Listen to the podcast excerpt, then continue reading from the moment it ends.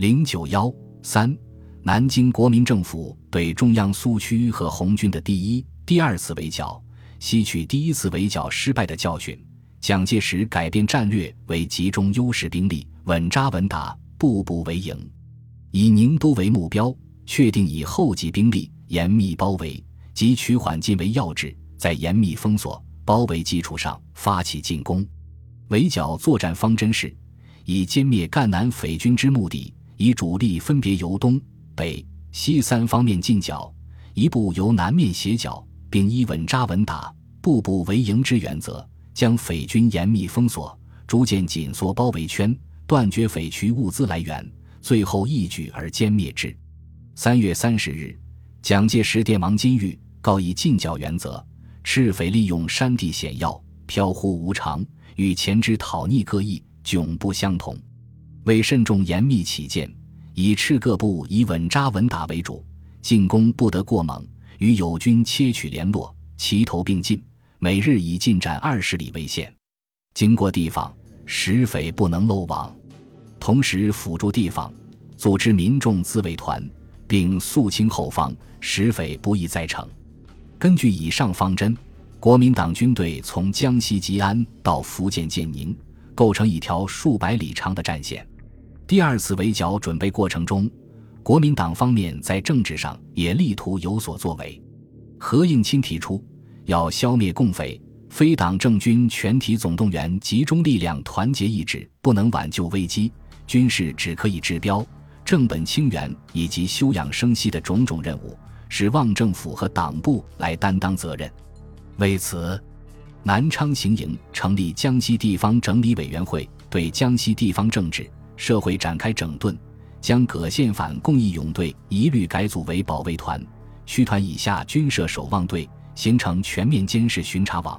制定处理被匪侵占财产办法，规定赤化收复区域土地、房屋各归原主，恢复地方秩序，同时捐免一九三零年度全省田赋、地租，颁布保护佃农暂行办法，规定地租最高额不得超过 百分之四十， 如遇天灾，佃农要求减租，地主不得拒绝。组织由地方逃至中心城市的青壮年难民随军返乡，协助运输、带路或参加筑路。这些措施虽由于缺乏具体组织实施的决心和能力，实际效果有限，如蒋介石自己所说，劳师转囊，苦战连年，地方贤良市民竟无出而相助者，但起码表明国民党方面对自身在地方政治建设上的薄弱环节已心知肚明，并力图在政治和组织上和中共争夺民众。四月一日、三日，何应钦两次下达总攻击令，限令五月国民大会召开前克服各县。随后国民党军队开始全面推进，压向赣南、闽西中共根据地。此次作战分南北两路展开，北路分左、中、右路，第六路军为左路，由朱绍良任总指挥，辖胡祖玉第五师、毛炳文第八师、许克祥第二十四师、陆孝臣新编第十三师，以主力由南丰、巴都夺取广昌，并以一部进占头碑、新安、白水支线。第二十六路军为中路，由孙连仲任总指挥，辖第二十五师、高树勋第二十七师、关树人其一师，由乐安、宜黄分两路向东邵小部进攻。第五路军为右路，由王金玉任总指挥，辖上官云相第四十七师、龚炳藩第二十八师、郭华宗第四十三师、郝梦龄第五十四师、罗林第七十七师，分两个纵队，分别从吉安、吉水、永丰南进，向东固、藤田方面进攻。三路最终目标为宁都。南路为第十九路军，由蔡廷锴代总指挥，辖第六十师、代己第六十一师及第十二师马昆第三十四旅，由兴国向龙岗头、成冈、江北支线进攻，策应右路军会攻宁都。红军在第一次反围剿后未及休整补充，只有三万多兵力。面对国民党军队铁桶般压来的庞大阵势，红军采取先破弱敌，在紧密链条间寻隙突破，再行反击的方针。毛泽东、朱德决定，红军主力以极迅速行动首先消灭王金与敌军，转向敌军围攻线后方与敌军作战，务期各个消灭敌军，完成本军任务。四月中下旬，红军主动放弃广昌、宁都等大片地区。对此，国民党方面宣传，自本月对匪开始总攻以来，已连将匪之第一、第二阵线完全冲破，踪迹收复区域纵横共达三百余里。其实，红军并没有为一时一地得失所动，而是主动西移至东固附近地区隐蔽集中。一九三一年二月，因在约法等问题上的冲突，蒋介石拘禁胡汉民，由此引起两广方面反蒋行动不断发酵。五月初，两广方面连续发出反蒋通电，迫蒋引咎下野。二十八日，越方以非常会议名义成立国民政府，国民党内政争有向武力冲突演化的趋势。对此，蒋介石一方面积极在政治上全力应付，军事上则加紧准备对赣南苏区的围攻。大批部队南调与广东接壤的江西，既可参与对中共的围剿，也可起到防范两广部队北进的作用，不失为一石二鸟之计。五月二日，蒋介石致电何应钦，指示越局如变，赣南剿匪部队仍需照常围剿，勿因此功亏一篑，并令各部务于十日内占领宁都，击溃赤匪之主力，则两粤叛军心为胆寒，或可以政治方式解决之，即使其向北出兵，则粤军必不敢出进攻赣，只有桂军攻湘。如我军能于十日内击溃赤匪，则桂军尚不能过衡州也。次日，蒋介石又电告朱绍良，两粤或有变故，我军务于十日至半月内击破赣南赤匪主力，占领宁都，则两广或可用政治方法解决，不致发生危险，请胸部速照预定计划急进。中旬，蒋在日记中进一步透露其想法，上午对南北战局甚为踌躇，以我如取守事关便沉积，则主动不能操自我也，以敌方计划必得我军进攻广东时，则北方乃乘机感动，而我甚欲先解决石孙杂部，平定北局，然后再攻广东也。然此时犹不便对石孙取攻势，以诱起其他部队之误会，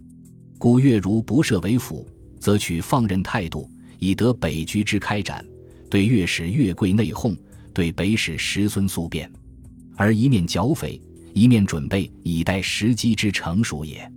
此时国民会议正在南京召开，剿共问题是其重要议题之一。会议通过决议，高调表态，认为赤匪之为祸，诚如国民政府剿匪报告之所言，不特足以倾覆吴国之政治，而且足以破坏吴国之社会，断绝吴民之生计，消灭吴国之人口，危害吴民族之生存，此亦全国国民共同之大患，必须全国上下通力合作以破除之，绝不可如过去所持之心理，以为仅仅依赖国军之进剿，或仅仅责望当时省政府局部之努力，即可扑灭之而有余也。国民政府既已始终自视其贯彻剿灭赤匪之决心，各省军、警、行政长官自亦不容懈怠其防匪剿匪之责，而无国民全体有比周知赤匪之毒害与罪恶，人人以消弭赤祸、肃清匪类之责自任，从而与中央与地方军政当局以最大之协力与赞助。当围剿军事正紧张展开时，国民会议的决议可以指望为其充当强心针的作用，但是当国共两党军队在战场上正式展开接触时，国民党方面却崩溃得意外迅速。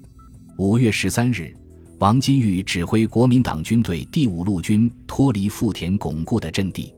向东固地区前进。同日，朱德、毛泽东发出命令，本方面军为各个破敌，巩固苏区，向外发展起见，决心先行消灭进攻东固之敌，乘胜掩击王金玉属全部，努力歼灭之，以转变敌我攻守形势，完成本军目前的任务。十六日，王金玉所属第二十八师龚炳藩部和第四十七师王观英旅进逼东固时，遭隐蔽于白云山红军拦击围攻，激战一昼夜，红军前仆后继，愈战愈多，龚秉藩恐陷十八师附者，乃向富田后退。是以该师副师长王庆龙、旅长柴乔松等战死，官兵死亡达二千余人，全师五天后只收容到一千五百人左右，几乎全军覆没。王冠英旅被俘近三千人。王金玉报告，此次汉匪进去直路右翼至第六、第聂六两路均无多匪。正值中共方面的部署，王所言尚属事实。不过国民党军队内部也有报告，此次失利主要是由于王金玉之基本部队四十三、四十七、五十四师每次故意延缓，不肯前进，念八师坚城突进，余部军作壁上观。毛泽东则谈到，当打王金玉时，处于蔡廷锴、郭华宗两敌之间，距郭十余里，距蔡四十余里，有人为我们钻牛角，但终究钻通了。主要因为根据地条件，再加敌军各部之不统一。由于红军是自西向东攻击，国民党中路军紧接右路军之后也遇败绩。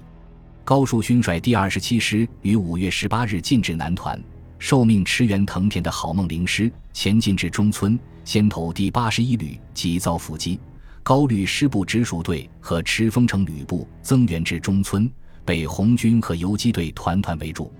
高树勋最终丢掉部队才得以逃脱。此役第二十七师伤亡官兵二千余人。据孙连仲报告，毕部奉命向沙溪前进，号日高师先头往旅行抵十马巡南中村以西地，与枪匪主力激战终日，初以其为农匪，继而愈演愈烈，至马须匪力已达两万余人，将我王旅围困，今我高师极力增援，使得解围。国民党方面战士认为，此役是第二次围剿中战事最烈者，匪军虽遭重创，高师亦受损甚巨。右路和中路国民党军队相继失败，南路第十九军虽进至富田，亦不得不回师兴国，又撤返赣州。红军于是得以进一步集中主力围攻广昌城。战斗于二十七日打响，当晚即攻占广昌。守城第五师遭受重创，师长胡祖玉重伤后死亡。进而进占建宁的刘和鼎的第五十六师也在五月三十一日遭到红军的围攻，大约消灭三团以上，缴枪约二千支以上，缴到西药可供全方面军半年之用。几战下来，国民党军队遭到重创，第二次围剿不得不草草收场。